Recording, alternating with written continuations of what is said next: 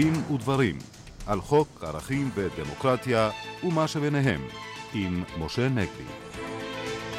שלום לכם, עורכת התוכנית אורית ברקאי, טכנאי השידור אריק סידלצקי, כאן ליד המיקרופון, משה נגבי ואיריס לביא. כותרות השבוע האחרון הטילו צל כבד על דיוקנה הערכי של ישראל על סף יום הולדתה ה-64. הרמטכ"ל הבחן כשל ערכי בהתנהגותו של סמח"ט הבקעה שלום אייזנר, ולפיכך החליט להדיחו. האם הוא צודק והאם הכשל הוא של הסמח"ט המודח לבדו? נשמע את תובנות אורחנו, הפרופסור מנחם הופנונג, מהמחלקה למדע המדינה באוניברסיטה העברית. מה מלמדת פרשת יחסי המין בחוף בוגרשוב ומעשי האונס ששמענו עליהם, על יחס החברה שלנו בכלל ויחס בני הנוער בפרט לנשים וכבודן של נשים. באולפנינו מיכל רוזין, מנכ"לית איגוד מרכזי הסיוע לנפגעי ונפגעות תקיפה מינית. אורחנו עורך דין עמירם בוגוט, לשעבר רשם העמותות, יסביר כאן כיצד צריך ויכול הרשם הנוכחי להפעיל את סמכויותיו כלפי ההתאחדות לכדורגל על רקע ההתפרעויות במגרשים. ואורחנו עורך הדין בצלאל סמוטריץ' מעמותת רגבים יספר על אכיפת חוקי הבנייה על הבדואים בנגב. אבל נפתח בעימות המאיים על עתיד הממשלה סביב שכונת האולפנה בבית אל, ושם מתקיים כרגע כינוס חירום של התושבים בהשתתפות חברי כנסת מהליכוד. כתבתנו אפרת וייס, את נמצאת במקום, אפרת. שלום אסתי, וכמו שאמרת לפני זמן קצר, החל כאן בשכונת האולפנה בבית אל כינוס חירום, הכל כדי למנוע את פינוי השכונה. למקום, למקום הגיעו גם תושבי השכונה, תושבים מבית אל וממקומות נוספים ביהודה ושומרון, ושורה של חברי הכנסת מהליכוד. אמיר, תושב השכונה, סיפר לנו לפני זמן קצר על מה שעובר על התושבים בכלל ועליו בפרט. התחושה היא תחושה מעורבת. מצד אחד יש לנו אה, ביטחון. שהרס לא יהיה כאן. זה משהו שהוא לא, לא נראה לנו הגיוני, לא סביר, לא מוסרי, אה, ואנחנו מאמינים באמונה שלמה שזה לא יקרה. מצד שני, אנחנו כמובן יש לנו חשש אה, לאור המצב המורכב מבחינה משפטית, מבחינת הדברים ששר הביטחון אומר, ואנחנו משוכנעים ש, שזה לא יהיה, פשוט זה לא יהיה. איריס, את, הכינוס, את כינוס החירום יזמה חטיבת מנהיגות יהודית בליכוד, ובראשה עומד משה פייגלין, שאומר אנחנו נשב בכל מקום בארץ ישראל. תשעה ימים לפני הפינוי שאמור להתבצע על פי החלטת בג"ץ בעקבות העתירה של ארגון יש דין, וכאן מנסים לעשות הכל כדי למנוע את הפינוי. נודה למשה הראל קוזמה, ובחזרה לאולפן. תודה לך, אפרת וייס. אם כן, שם, בבית האולפנה בבית אל, כאמור, העימות הזה, המאוד מאוד לא פשוט סביב השכונה הזאת. משה. כן, אני רוצה לומר שאפשר לחלוטין אה, להתווכח האם הבנייה הזאת בגבעת האולפנה היא חוקית או לא חוקית, לגיטימית אה, או לא לגיטימית, אבל דבר אחד אי אפשר לעשות במדינת חוק, וזה להפר אה, התחייבות ש... הממשלה מסרה לבית המשפט העליון, והממשלה התחייבה בפני בית המשפט העליון, שמאחר שהיא, הממשלה, היא עצמה סבורה שהבנייה הזאת היא לא חוקית בהיותה על קרקע פרטית אה, של פלסטינים, היא מתחייבת אה, להרוס אותה אה, עד סוף אה, החודש הזה. ואני חייב לומר לך, איריס, אין לי כל כך ציפיות וגם לא טענות מהתושבים המקומיים או מאותו תושב שהרגע אה, שמעתי, אני מבין לליבו. אבל אני לא מסוגל להבין איך במדינת חוק שרים בכירים בממשלה נותנים יד לדרישה לסכל קיום התחייבות אה, לבית המשפט העליון. אה, אני לא בטוח שאין בעצם הפעולה הזאת של עידוד הפרת ההתחייבות משום עבירה על החוק. אם נסתכל בהגדרה של שיבוש הליכי משפט אה, בחוק הפלילי, אנחנו נראה שהסעיף מדבר על אה, ניסיון למנוע או לסכל אה, ביצוע הליך משפטי. כמובן שכאשר מדובר בהליך בפני בית המשפט העליון זה חמור שבעתיים. אני גם תוהה, ולא בפעם הראשונה, על שתיקתו של היועץ המשפטי לממשלה, שלא מעמיד את השרים על כך שבהליכתם לאותו מקום, והם עשו את זה כבר קודם, כמו שאנחנו זוכרים, לפני כמה שבועות, בפרשת בית המכפלה בחברון, שכאשר הם מודדים אנשים לא לקיים החלטה של בית משפט או התחייבות לבית משפט, הם עצמם אה, עוברים על החוק. כן, אולי נשמע את רוחנו, פרופסור הופנונג, בעניין הזה? אה, אני רוצה לומר שאני אישית הזדעזעתי כששמעתי הבוקר אה, שר מדבר על כך שהתחייבות והחלטה של בג"ץ אה, לא יכובדו. אני חושב שמדובר לא רק במעשה מקומם של פגיעה בשלטון החוק, אלא גם מדובר במעשה טיפשות. מפני שזה מרמז לתושבים שהחלטות של בית משפט הן אף פעם לא סופיות. תמיד אפשר לפנות לדרג הפוליטי. ובסופו של דבר זה גם מחליש את יכולתה של המדינה לאכוף את החלטות הדרג המדיני. מפני שברגע שמדובר בכך שאין בית משפט, שההחלטות שלו אין סופיות, שום החלטה פוליטית היא לא סופית. תמיד ניתן להפעיל עוד לחץ ועוד לחץ, ומי שמתקומם כנגד החלטה מדינית, הוא ימצא את אותו אה, נציג ציבור פוליטי שידע איפה ללחוץ ולהשרות, והדברים בסופו של דבר מחלישים לא רק את הממשלה, אלא את יכולתה של המדינה כולה לאכוף את ההחלטות. עורך דין אה, בצלאל סמוטריץ', דעתך בעניין? אני רוצה בקצרה רק לחדד אה, שתי נקודות. ראשית צריך לזכור שבעניין שכונת האולפנה, בניגוד לעניין מגרון, אין פסק דין של בג"ץ שמורה למדינה להרוס. לא יצא במסגרת העתירה הזו צו על תנאי, וממילא אין צו מוחלט. העתירה נמחקה על יסוד התחייבות המדינה שמשה עמד עליה ואין ספק שלא מדובר בעניין של מה בכך, כאשר המדינה אה, מתחייבת בפני בג"ץ. צריך אבל לזכור שאנחנו עסוקים במשפט מנהלי. אתה מסכים אבל שהמדינה חייבת לקיים התחייבות לבג"ץ, אלא אם כן היא מקבלת אישור מבג"ץ אה, לחזור בה מההתחייבות הזאת. אז זו בדיוק הנקודה השנייה שאני מבקש לחדד. צריך לזכור שאנחנו עסוקים במשפט מנהלי, וכמעט אין מושג שנקרא סופיות הדיון במשפט מנהלי. בית המשפט מבקר את התנהלותה של המדינה. על סמך, זאת אומרת, הוא מבקר מדיניות מסוימת שעליה הצהירה המדינה. יכולה אותה ממשלה לשוב אל בג"ץ, כמובן לשוב אל בג"ץ, אני לא שמעתי את דברי אותו שר שאתה מדבר עליו, אבל לא יעלה על הדעת שמבלי לשוב אל בג"ץ, אפשר לשוב לבג"ץ, אפשר להצהיר על מדיניות חדשה. לפני סוף החודש, הרגע, כמובן. נכון, נכון, נכון, להצהיר על מדיניות חדשה, ומאותו הרגע המדיניות החדשה היא זו שתעמוד לביקורת משפטית. אגב, על רקע ההתנהלות של בית המשפט העליון בסוגיות הללו, ואני עוקב אחרי זה בשנים האחרונות. אני מתקשה לראות איך בית המשפט מתערב וכופה על המדינה. צריך לזכור שגם בעניין מגרון, אה, הנשיאה לשעבר, כבוד השופטת דורית בייניש, חזרה והדגישה שהיא לא מורה להרוס, המדינה היא זו, כפי שציינת אתה נכון, משה, אה, הודיעה הודיע שעל המדיניות שלה מחייבת הריסה, ובית המשפט רק אמר, אם אתם רוצים להרוס, אל תמרחו את זה שבע שנים. אבל זכותה של ממשלה לשוב, לאמץ מדיניות אחרת, כמובן, בכפוף לעובדה שהיא תעמוד במבחנים משפטיים סבירים, לשכנע את בית המשפט שהמדיניות היא סבירה, ולבקש מבית המשפט שלא להתערב. נסתפק בדברים האלה בנושא הזה. ועכשיו אה, אל הפרשה של אה, סגן אלוף אייזנר, הרמטכ"ל הדיח את סמכת הבקעה בשל כשל ערכי. משה.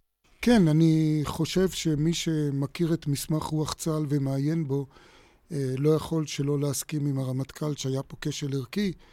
המסמך מדבר במפורש על כך שעל חייל, בוודאי על מפקד, אה, לעשות שימוש אה, בנשק שלו ובכוח שלו, בוודאי כלפי אזרחים, גם אגב אזרחים שהם מפירי חוק, באופן שיימנע ככל האפשר מלפגוע בגופם, בנפשם, אה, ברכושם.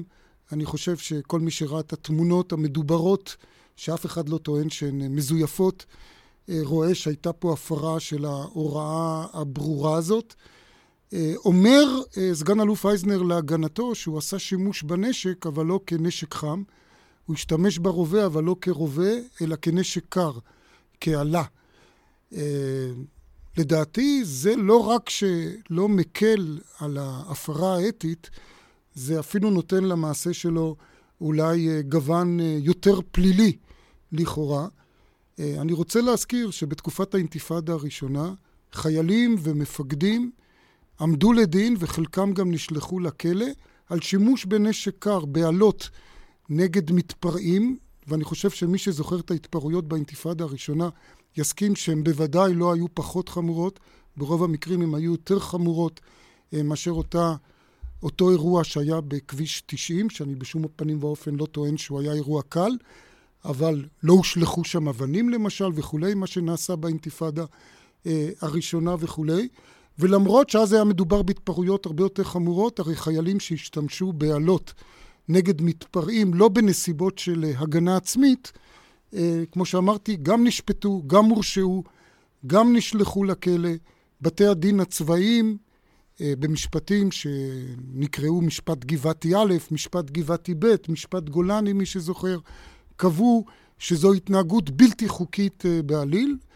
ובפרשה הידועה, אפשר לומר לשמצה, של אלוף משנה יהודה מאיר, גם בג"ץ אימץ בעצם את הגישה הזאת ואמר שזוהי התנהגות שמתנוסס מעליה דגל שחור, ושאסור לעבור עליה לסדר היום רק בהליך משמעתי פיקודי, כלומר בכך שידיחו את אותו מפקד שאשם בכך מתפקידו הפיקודי, אגב, באותו מקרה השאילו אותו לשב"כ, במקרה של יהודה מאיר, בעקבות המקרה, אלא צריך להדיח אותו לחלוטין מצה"ל, להעמיד אותו לדין פלילי, ובית הדין אכן הוריד אותו לדרגת טוראי וגירש אותו, אפשר לומר, סילק אותו בבושת פנים מהצבא. נדמה לי שאפילו זכויותיו הסוציאליות נשללו ממנו. אני רוצה אבל לומר עוד שני דברים, איריס, לגבי כשל ערכי לא רק של סגן אלוף אייזנר, אלא של שני גורמים נוספים. גורם אחד זה התקשורת, צר לי לומר. אני חושב שחלקים גדולים בתקש... בתקשורת לקו אה, בעיוורון צבאי ערכי ובקהות חושים ערכית, כאשר הביקורת שלהם על אייזנר הייתה על כך שהוא לא שם לב שמצלמים אותו. כאילו שהבעיה זה המצלמה, לא המעשה עצמו. אפשר היה לחשוב שקראת את הביקורת הזאת, שאם לא היו שם מצלמות, מה שהוא עשה זה כשר, ואולי יכול היה לעשות גם דברים חמורים יותר, וזה היה כשר. זוהי גישה בלתי מוסרית, בעיניי גם מקוממת. הטענה השנייה שלי, הכשל הערכי הנוסף, לדעתי הוא של פוליטיקאים. כלומר, קצת התאכזבתי, אני אומר את זה במלוא, במלוא הרצינות והכנות, לראות שמיד כמעט, אני אומר מילה כמעט לשם זהירות, כי אני לא ראיתי מישהו שאמר אחרת, כמעט כל הפוליטיקאים מהימין, מהציונות הדתית, מיד אוטומטית הגנו על סגן אלוף אייזנר, שוב פעם, בלי התייחסות לחומרה המוסרית והערכית של המעשה הזה לגופה. זה שמכופפים אצלנו אתיקה ומוסר לשיקולים פוליטיים, זה אפילו יותר חמור מאשר שמכופפים את החוק, לדעתי, לשיקולים פוליטיים, שזה קשור לנושא הקודם, וגם זה חמור. אגב, אני רוצה לומר, התסמונת הזאת היא לא רק אצל פוליטיקאים מהימין. אני בהחלט חושב שגם פוליטיקאים מהשמאל חטאו בה כשהם לא הוקיעו אלימות של הצבא, למשל בפינוי של מתנחלים בעמונה ובמקומות אחרים שהייתה אף אי קשה. כן, רבותיי, פרופסור אופנינג? כן, אני רוצה אולי להמשיך את הנקודה האחרונה של משה נגבי.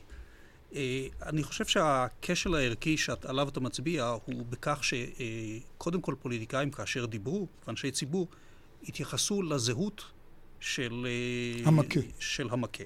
של אה, סגן אלוף אייזנר, שעם כל הצער על מעשהו, ה, אה, מה שהיה צריך לשאול פה זה לא הזהות של המכה, אלא הזהות של המוכה. אם התגובה שלהם היא הייתה אותה תגובה, אם זה היה הפוך, אם היו רוכבי אופניים ישראלים נוסעים בכיוון ההפוך, ואז המכה הייתה מונחתת על אה, אזרח ישראלי. אני חושב שאז התגובות היו, היו אחרות, למרות שמדובר בדיוק באותה סיטואציה. לכן החומרה צריכה להישפט על פי חומרת האירוע ולא על פי זהות המכה. עורך דין בוגת? משה, אני צריך לחלוק עליך. ברור פה שמה שקורה עם כל הצער שבעניין, שסגן אלוף אייזנר נענש על זה שצילמו אותו. ואין לי ספק, ואין לאף אחד ספק, לא סתם, התקשורת אמרה את המצב כפי שהם, שאילולא הוא היה מצולם, בוודאי אה, הוא לא היה נענש. לא בגלל שהמעשה הוא, הוא מעשה הוא טוב או לא טוב, אלא הוא נענש כי התדמית של, של מדינת ישראל נפגעה. על זה הוא נענש. אז עכשיו... אתה לא מאמין לרמטכ"ל שהוא העניש אותו על הכשל הערכי, שהוא התנהג בניגוד לערכי המוסר של צה"ל? אין לי, אין לי, אם כן, אז כל שוטרי עמונה וכל חיילי עמונה היו צריכים להיות, לשבת בכלא מזמן, כולל אולי היועץ, כן. כולל היועץ המשפטי לממשלה שאישר שיסירו את, ה, את, ה, את השמות שלהם, כולל מי שנתן את ההוראות להכות בהם במקומות מאוד רגישים אה, בגופם. אה, זה ברור לחלוטין, משה, שהוא נענש בגלל הפגיעה התדמיתית במדינת ישראל, ועל כן, המדינה ששולחת אנשים לקרב, עכשיו חיילים, הם לא לומדים, הם, אין להם מושג, הם לא לומדים מדיניות, הם לא לומדים תדמית, הם לומדים דוברות, הם לומדים דבר אחד, להשתמש בכוח. מי אמר שהצבא זה ש, אה, אה, מדיניות על ידי כוח? אני זה... חושב שמה שאתה אומר, עורך דין בוגט, חושף עוד כשל מאוד חמור, בא, אולי בהכשרה של המפקדים בצה"ל, משום שאני הייתי מצפה למשל, ואני לא יודע אם זה קורה, שבקורס קצינים, אולי אפילו קודם, אבל בוודאי בקורס קצינים, אנשים ילמדו למשל את אותם פסקי דין שהזכרתי קודם, ויהיה ברור למפקד שאסור לו להכות מתפרע, אלא אם כן הוא נמצא בסכנת משה, חיים, הוא וחייליו. כמו שאני אומר דבר נורא פשוט. צה"ל משתמש בכוח כל הזמן. מלמדים אותם להשתמש בכוח. באיזה כוח, נסיבות? הכוח יכול להיות... זה יגיד בית המשפט, שאם ישפטו אותו, אם לא ישפטו אותו. בית המשפט כבר אמר. אבל, אבל אף אחד לא אמר כלום כרגע, לגביו. לא, לא לגביו, לא, עוד לא אמרו שום דבר. כן. אף, אף, לא, אף אחד פה לא יודע בדיוק את הנסיבות, אם זה היה בכוח או לא, אבל שימוש בכוח על ידי חייל, שכולם פתאום אומרים, וואי, איזה דבר קשה, זה מה שמלמדים אותו, ולא מלמדים אותו. מלמדים אותו דבקות במשימה, דבקות במטרה, ולא מלמדים אותו להסתכל אה, אה, סביב אם מצלמים ואם תהיה פגיעה ב... בשביל מה פיתחו את הקוד האתי, אם החייל הוא רק מכונה שיודעת לעשות כוח? חבר'ה, רק רגע, אני רוצה לגמור לדבר על מה שאני רוצה להגיד, והנקודה היא... שמי שצריך לקחת לפעמים אחריות, וזה מה שאין לנו בכלל במדינת ישראל, זה מי ששלח אותו לקרב. אין ספק שהוא לא עשה את הדבר כדי לפגוע במדינה, לא כדי לפגוע בצבא, לא כדי שום דבר אחר. הוא עשה תפקידו בלהט, בדבקות במטרה. הנזק הוא נזק למדינה תדמיתית, ועל זה הוא נענש, אין לי ספק בכך. ומדינת ישראל צריכה ללמוד שאנשים שהם, שול... כמו כל בוס, כל מנהל במדינה שהוא שולח אנשים לעשות משימות, הוא צריך לדעת שהטעויות שלהם, המדינה תוכל. הבהרת את העמדה, ובצלאל סמוטריץ', עורך דין? ראשית, אני מאוד מסכים עם המיקוד שמשה לקח את הדיון לשאלה הערכית. כולנו חטאנו בזה, אני חושב, בשבוע האחרון. אני באמת לא מאמין לרמטכ"ל שהוא עשה את זה בנסיבה ערכית. אני רק חושב, ופה אני אקח קוריוז קטן, נתת את הדוגמה של אה, יהודה מאיר ודיברת על זה שמיד אחרי האירוע הזה הושאל לשב"כ. וזה בדיוק העניין הציני בסיפור הזה, שלו אה, סגן אלוף אייזנר היה שוטר, אז הוא גם היה מרביץ, גם היה עוצר את אותו אה, מפגין דני וכנראה גם מביא לגירושו מן הארץ. והעובדה שהוא קצין בצה"ל, היא זו שלא מאפשרת לו לעשות את זה. אני חושב שהשאלה היא איך, איך באמת מכניסים חיילים לסיטואציה בלתי אפשרית. אף פעם אה, אנשים שרוצים לפנות אנשים אחרים שמסרבים להתפנות, לא תהיה תמונה פוטוגנית שנאהב לראות אותה. כן, תודה לכם. ועכשיו לנושא הבא, וזהו הפרשה של יחסי המין הפומביים בחוף בוגרשוב, ואיתנו אה, מיכל רוזין, מנכ"לית איגוד מרכזי הסיוע לנפגעות ונפגעי תקיפה מינית. אה, שמענו כבר על האדישות, שמענו על היחס הכמעט מובן מאליו על כך. מה זה מלמד אותנו באמת על יחס החברה, ובני נוער בפרט אולי לניצול הזה של נשים, ניצול מיני? כן, אם תרשי לי רק במשפט, אני חושבת לסכם את כל הדיון שהיה עד עכשיו. אנחנו כל הזמן בודקים איפה הקווים המשפטיים, ומה קביל בבית משפט ומה לא, ו- וכל הדיון פה היה מאוד מאוד משפטי, ויש איזו תחושה שאיבדנו את המוסר הפנימי שלנו.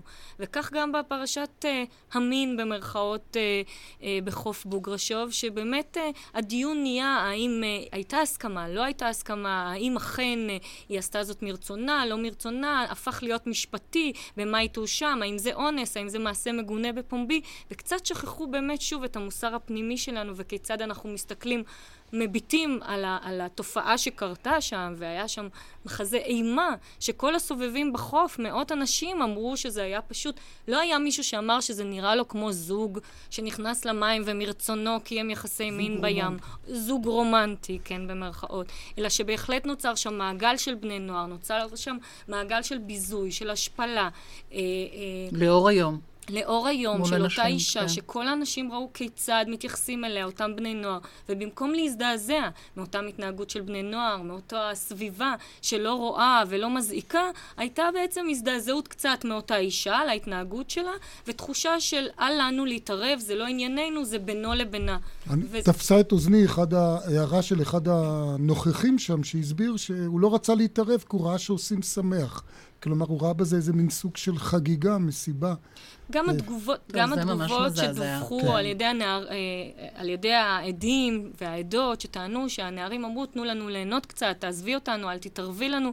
כלומר, גם אותם נערים הבינו שאין פה סיטואציה שבאה אליהם נערה או אישה ואומרת להם, בואו אה, נקיים בינינו יחסים, אלא יש פה באמת אישה אה, שכנראה לא שלטה לחלוטין במה שקורה איתה, וזו הייתה החוויה של כל הסביבה וגם של אותם נערים, והיה פה באמת מערכת של ניצול, של השפלה, של חגיגה שלמה סביב אותה אישה שמועברת מיד ליד, מיד ליד. ובוודאי היה פה החפצה של האישה, כלומר בעצם אנחנו ממש רואים מקרה קיצוני של התייחסות של איש, אל אישה רק כחפץ שנועד אה, לספק את התאוות של אותם נערים, ואני שואל אותך, גם על סמך ניסיונך כמנכ"לית מרכזי הסיוע, זה מפתיע אותך, או שאנחנו גם שמענו ממש בשבוע האחרון על עוד שתי פרשות של אונס קבוצתי. קבוצתי במעורבות של קטינים?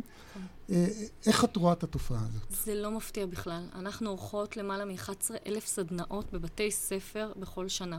וכשאנחנו מדברות עם בני הנוער, באמת ההבנה שלהם של מה גבולות, מהי פגיעה מינית, אנחנו לא באות ומטיפות להם לא לקיים יחסי מין.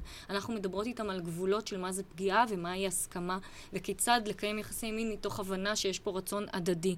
וכאשר אה, באמת אה, אותם בני נוער שואלים שאלות מאוד מאוד מפתיעות, ולא ברור להם הגבולות. לא ברור ברור להם כי הם צופים בהרבה מאוד פונוגרפיה, אנחנו אוהבים להתעלם מכך, אבל הם רואים הרבה מאוד פונוגרפיה, אם זה באינטרנט, אם זה במיינסטרים. אנחנו מתרגלים לראות פרסומות שיש בהם אקטים מיניים שמחפיצים את הנשים, אנחנו מתרגלים לראות תוכניות ריאליטי, שבו אנחנו אפילו מעודדים זוגות לקיים יחסי מין. אה, לנהוג באלימות זה כלפי זה, וזה מה שהנערים רואים. בבית ספר כמעט ולא מדברים איתם על הנושא.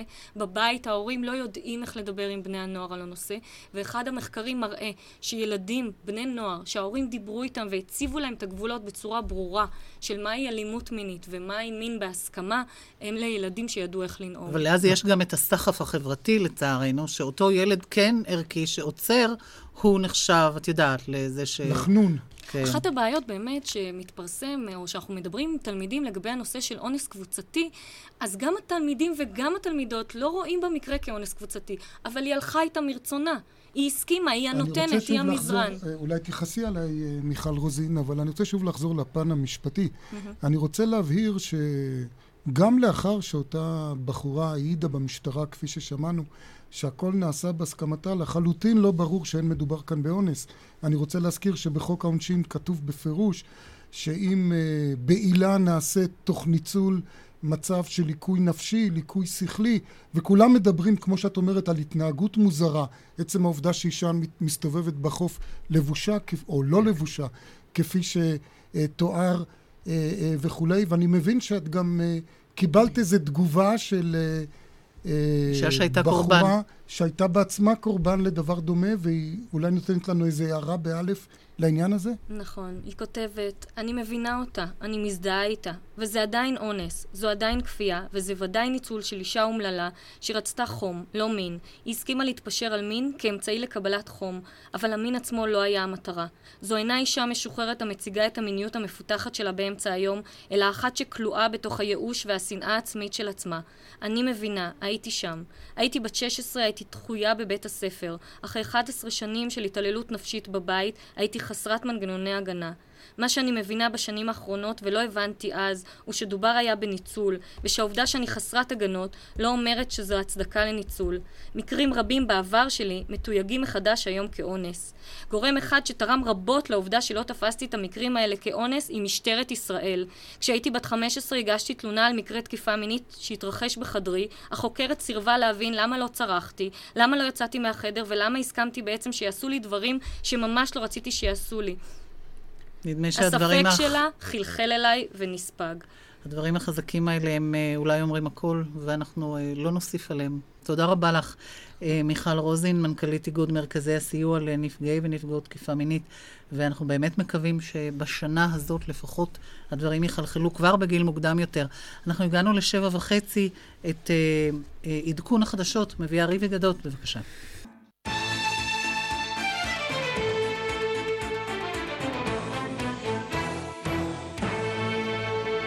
כאן בדין ודברים, רשת ב' של כל ישראל, ועכשיו לאלימות אה, בכדורגל, ואתה עורך דין עמירם בוגוט, רשם העמותות לשעבר, ממליץ לרשם הנוכחי לפעול נגד הנהלת ההתאחדות לכדורגל. תסביר לנו. אה, קודם כל צריך לזכור שההתאחדות לכדורגל, עם כל ההילה סביבה, היא עמותה ככל עמותה. אולי עם אה, מחויבויות נוספות, ותסלחי על המשפטניות של העניין בתור גוף דו-מהותי, אבל הוא עמותה כמו הבית כנסת השכונתי, כמו האיגוד לנפגעות אונס. וכולי. כלומר, זו עמותה שחל עליהם רגולציה של רשם העמותות לכל דבר.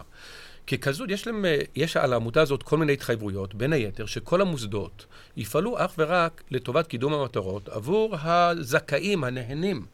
עכשיו, מי זה הנהנים? זה א', השחקנים, זה הקבוצות, זה האיגודים, זה האגודות, אבל גם, גם האוהדים. וברור, ככה לי לפחות נראה, שההתנהלות של חלק ממוסדות העמותה, אם זה מדובר בוועד ויושב ראש של הוועד, אם מדובר בבית הדין, לא, לפחות ככה זה נחזה. לא כל כך פועלות לטובת העמותה ולא לטובת הצופים ולא לטובת הקבוצות, אלא לטובת איזו קבוצה אחת מסוימת, ויעשו את הכל כדי להגיע לאיזושהי תוצאה מסוימת. ככה לפחות זה נחזה. אה, רשם העמותות בעבר, יש לו המון סמכויות להתערב בעניין הזה, עד כדי... אה, מה למשל, מה למשל הוא יכול לעשות? אני מבין שקודם כל הוא יכול לחקור את כל אותם דברים שאתה טוען להם, אותו ניגוד עניינים, בואו נהיה יותר מפורשים. הדברים ידועים הרי, זה לא סוד. יושב ראש ההתאחדות לכדורגל הוא מקורב מאוד לקבוצה שכרגע נמצאת בסכנת ירידה מהליגה, ויש טענות שהוא מפעיל את השפעתו כדי למנוע את ירידתה. אנחנו כמובן לא פוסקים בטענות האלה, אבל רשם העמותות, אתה אומר, יכול לחקור את זה. א', אה, בוודאי שרשם העמותות יכול לחקור. אולי הוא, הוא חייב אפילו. הוא, לדעתי הוא חייב. הוא יכול למנות חוקר. לחוקר של רשם העמותות יש המון סמכויות, סמכויות של ועדת חקירה ממלכתית. כלומר, חבר'ה, זה סמכויות ענקיות. עדויות, לזמן עדים, לתפוס מסמכים. לתפוס מסמכים, ואין זכות שתיקה בעדויות מולו, אה, בגלל שזה לא יכול לשמש כראיה פלילית. כלומר, יש לו סמכויות אדירות. הוא יכול דבר, בינתיים, דבר שהוא עושה כדבר יום ביומו לגבי עמותות של, לפחות על פני הדברים, עשו דברים הרבה פחות חמורים וניגודי אינטרסים ושימוש לרעה בסמכויות, למשל לשלול אישור ניהול תקין, זה ימנע מההתאחדות לקבל כסף מהטוטו, כדוגמה. אה, הוא יכול, ו- ונעשה בעמותות אחרות, למשל איגוד הג'ודו, למנות, להגיע למצב של בכ... כפיית בחירות, או אפילו בעמותות אחרות, מינוי ועד שינהל את, ה... את העמותה במקום הוועד הנוכחי, במקום היושב ראש הנוכחי. כלומר, הוא בעצם יכול לנטרל את אותו יושב ראש חשוד. בניגוד עניינים, כן. הוא יכול לנטרל את הניגוד העניינים שקיים, אם זה ביושב ראש, אם זה בוועד, אם זה בבית הדין. בוודאי. עכשיו, יש בעיה, כנראה, ככה אני גם שמעתי אה, ברדיו, ששרת הספורט, קשה לה להתערב בגלל כל מיני אמנות בינלאומיות ואיגודים בינלאומיים, למרות שהיום שמעתי... משום שאם יש התערבות פוליטית, יכולים לסלק את ישראל מכל ההתאחדות. יכולים לסלק את ישראל מהתחרויות הבינלאומיות. אבל רשם העמותות כן יכול. רשם העמותות ודאי יכול, הוא עשה את זה, הוא עשה את זה באיגוד השחייה, הוא עשה את זה באיגוד הג'ודו, הוא עשה את זה באיגוד הטניס, הוא עשה את זה באיגוד טניס שולחן, הוא עשה את זה בעבר, הדברים הרבה פחות בולטים. ואני חושב ש... אה, אני פניתי לרשם העמותות עם מכתב, שאני אה, לא לימדתי אותו כלום, הוא יודע הכל, כלומר אין פה ספק שזה דברים ברורים, אבל... הוא הגיב לך כבר? אה, עוד לא קיבלתי תגובה שלו, ניהלתי שיחה. אגב, אתה שוקל אם הוא לא יקבל את עמדתך, אולי... אה, לפנות uh, לבית משפט, לכפות עליו פעולה? תראה, ש... בוודאי שהמשפט המנהלי והעתירה המנהלית חלה גם נגד הרשם, היו דברים מעולם, ואני מקווה שאני לא אצטרך לשקול את זה, אני מקווה שהוא יתערב. ו... אולי נזכיר שאתה עצמך כבר פנית באיזה נושא ספורטיבי, נדמה לי בעניין ארגוד הג'ודו, או... אחד מארגוני הספורט אה, נקט... אני, את... אני כרשם עמותות הפעלתי את הסמכויות כן. גם לגבי הטניס וגם לגבי הטניס שולחן וגם לגבי עוד כמה עמותות. לגבי איגוד הג'ודו, אני הייתי דווקא עורך דין פרטי ש, שהיה מהלך אה, של, של אה, אה, הפעלת סמכויות הרשם אה, בגין... אה, ראייה שלם של הדבר, שההתנהלות לא, לא כתקינה. אני רוצה, אני רוצה לשאול אותך לגבי שני, שתי תופעות אחרות ששמענו בזמן האחרון שקשורות לעמותות ספורט כאלה, ולשמוע את דעתך. יש טענה של עורך דין בשם מאזן קופטי, שבנו הוא שחיין מצטיין, שבגלל היותו ערבי, אה, מונעים ממנו לייצג את ישראל בתחרויות בינלאומיות, מונעים מבנו. אני כמובן, שוב, לא יודע טענות נכונות, לא נכונות. אתה חוש... גם על דבר כזה רשם העמותות יכול להתערב בתלונה מן הסוג הזה לדעתך? אני לא מכיר דעותות, בוודאי, בוודאי, בוודאי הוא יכול להתערב. דווקא באיגוד השחייה הייתה התערבות, אחרי קושי רב ביותר, וסוף סוף הייתה התערבות לגבי קיום תחרויות בשבת, ואחד השחיינות, השחיינית הטובה ביותר בישראל... זה הנושא השני שרציתי לשאול אותך, אה. והיה בכמה ענפי ספורט טענות שמקיימים תחרויות בשבת, ועל ידי כך מונעים, מונעים מספורטאים דתיים להתחרות. להתחרות, כן. היא הייתה השחקנית הטובה ביותר, והיא אה, התאמנה מול שעון, כאשר כל השאר מתאמנים מול שחיינים אחרים, והייתה התערבות של רשם אותות גם בנושאים האלה. עורך דין סמרוטיץ'? סמוטריץ'. אני מוכרח להקדים שאני תמיד הייתי הילד הכי נמוך בכיתה עם שתי רגליים שמאליות, אז אה, הספורט לסוגיו השונים הוא לא הצד החזק שלי. אבל אני רוצה להתחבר להקדמה של מיכל, אני חושב שצריך להיזהר מלהכניס את המערכת המשפטית גם אל התחום הזה. אני חושב שהפתרון היותר נכון לאלימות בספורט זה שאנחנו כאוהדים נצביע ברגליים. אה, לא, אוי ואבוי אם הגענו למצב שאנחנו בכל דבר, ואפילו בדבר כזה שנדמה לי שאמורה להיות הסכמה מקיר לקיר, זה לא עניין של ימין, שמאל, דתי, לא דתי. אלא אם כן נעשים מעשים אה, חמורים. אם אנחנו כאוהדים נצביע ברגליים... אלימות זה לא דבר שאתה יכול לוותר עליו. אנחנו יכולים לפגוע בכיס. אתה לא יכול לא להגיב על זה. אז יש הליך פלילי, אבל עכשיו להיכנס, אוקיי. להתערב, הדרך להשפיע על מה שקורה בהתאחדות זה להצביע ברגליים ולפגוע בכיס. בסוף אנחנו מממנים את הפעולות האלה בכרטיסים שאנחנו קונים. פרופסור אופנוק? כן. כן. אני, אני לא יודע מה הפתרון לזה. אני יודע שיש בעיה, וכנראה שהטיפול צריך להיות מערכתי, אבל אני הייתי מאמץ פחות או יותר את הכלל של אה, עורך דין סמוטריץ' באמצעות סיסמה. במקום שמרימים ידיים, אנחנו מרימים רגליים. ולא באים. כן, כן. עורך הדין. אני רק רוצה להגיב לשני הדברים האלה. אה, כמי שכן אוהד של ספורט ומשתתף בספורט ואוהב ספורט, אה, אני רוצה לראות ליגה שמתנהלת, ואני רוצה שהקבוצה שעולה לאירופה היא הטובה ביותר, ושהקבוצה שיורדת ליגה היא הרעה ביותר, אה, וזכותי לראות את זה, ולכן המדינה צריכה כן. לתת לי את ההגנה לזה. וגם נחזור על השיר הידוע, זה רק ספורט, אז לא צריך כל כך הרבה אלימות שם. בייחוד כשכסף כן. ציבורי מממן את כל הדברים האלה. אנחנו נצא עכשיו להפסקת אה, פרסומת אה, קצרה, ומיד נשוב כאן בדין ודברים.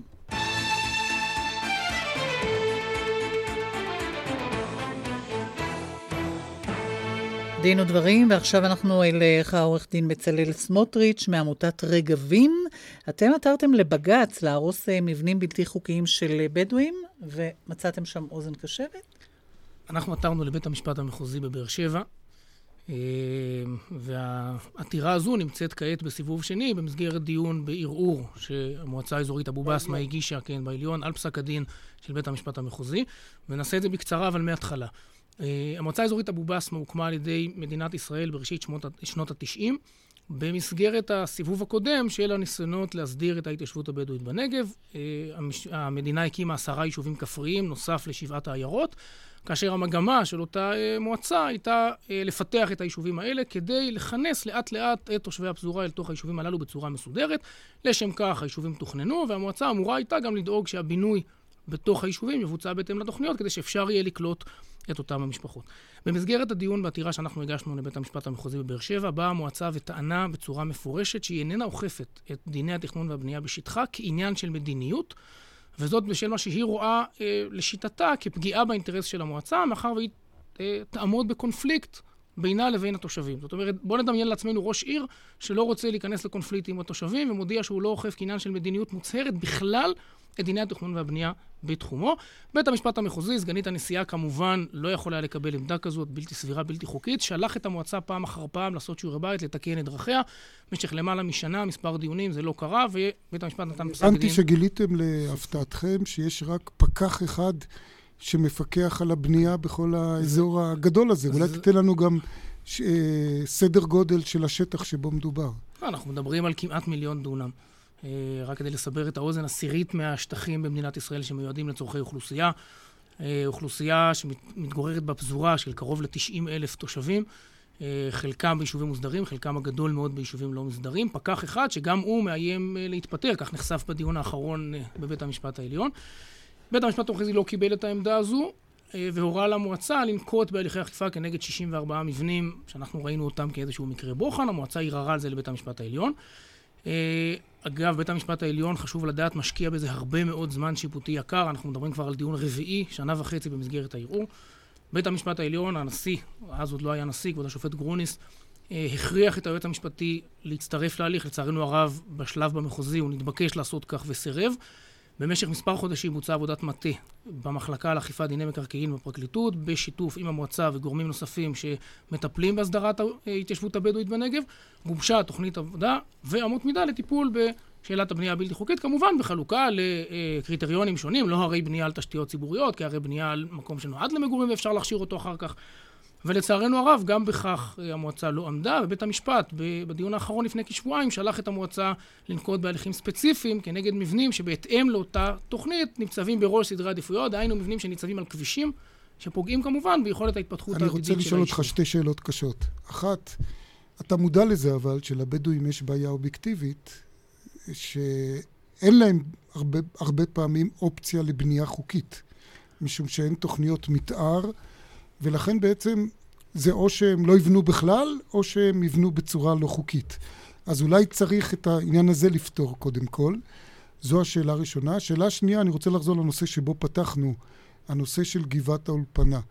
הנה, אתה רואה, בית המשפט, אתה פה מסתמך עליו, וטוב שבית המשפט אכף. האם בכך שאותם שרים שהזכרנו קודם אה, תומכים בערעור סמכות של בית המשפט בגבעת האולפנה, הם לא חותרים תחת המאמץ שלכם אל מול הבדואים ואל מול התוקף של פסק הדין של בית המשפט במקרה של הבדואים?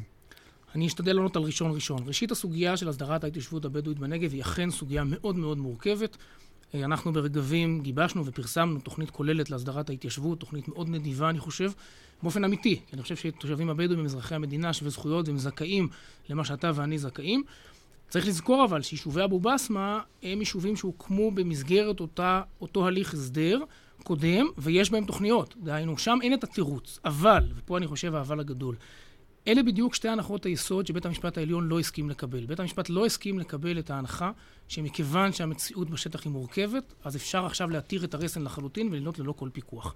בית המשפט לא קבע שהורסים כל מה שנבנה, בית המשפט קבע שחייבים לקבוע גבולות מסוימים, איזה שהם קריטריונים, ובהם צריך לעמוד. ומה לגבי העניין הזה של צפצוף על בית המשפט בשטחים, שיכול להקרין על צפצוף עליו פה? תראה, כפי שאמרתי קודם, אני לא חלוק עליך אה, בנקודה הזו שאסור בשום פנים ואופן במדינה מתוקנת לצפצף על בית המשפט.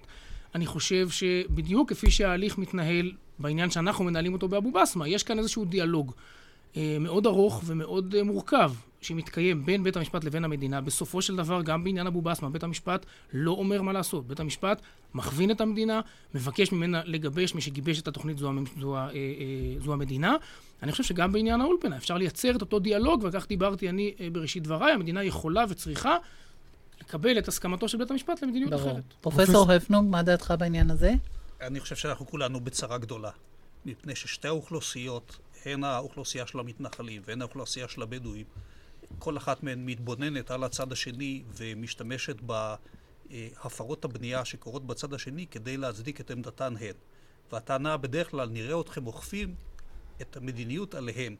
ומדובר בשתי אוכלוסיות שגדלות בקצב הכי מהר במדינת ישראל, ואם לא תיעשה פה איזושהי כן. תפנית מאוד מאוד חדה במדיניות, אנחנו צפויים בטווח ארוך לצרות קשות. אני אולי רק כחומר למחשבה, ובזה נסיים את הנושא, התקשר אליי פעיל אה, מאוד ותיק במאבק לזכויות הבדואים בשם נורי אלוקבי, אני מניח שחלק מהאנשים פה מכירים את שמו, ואמר לי, תשמע, בית המשפט לא נותן לנו סעד, אני שוב לא נכנס לפרטי התלונה שלו, אבל הוא אומר, באים אליי חבריי הבדואים ואומרים, הנה, בית המשפט לא עוזר לך, אתה רואה, הדרך צריכה להיות דרך אה, לא חוקית, אולי אנטי חוקית חלילה.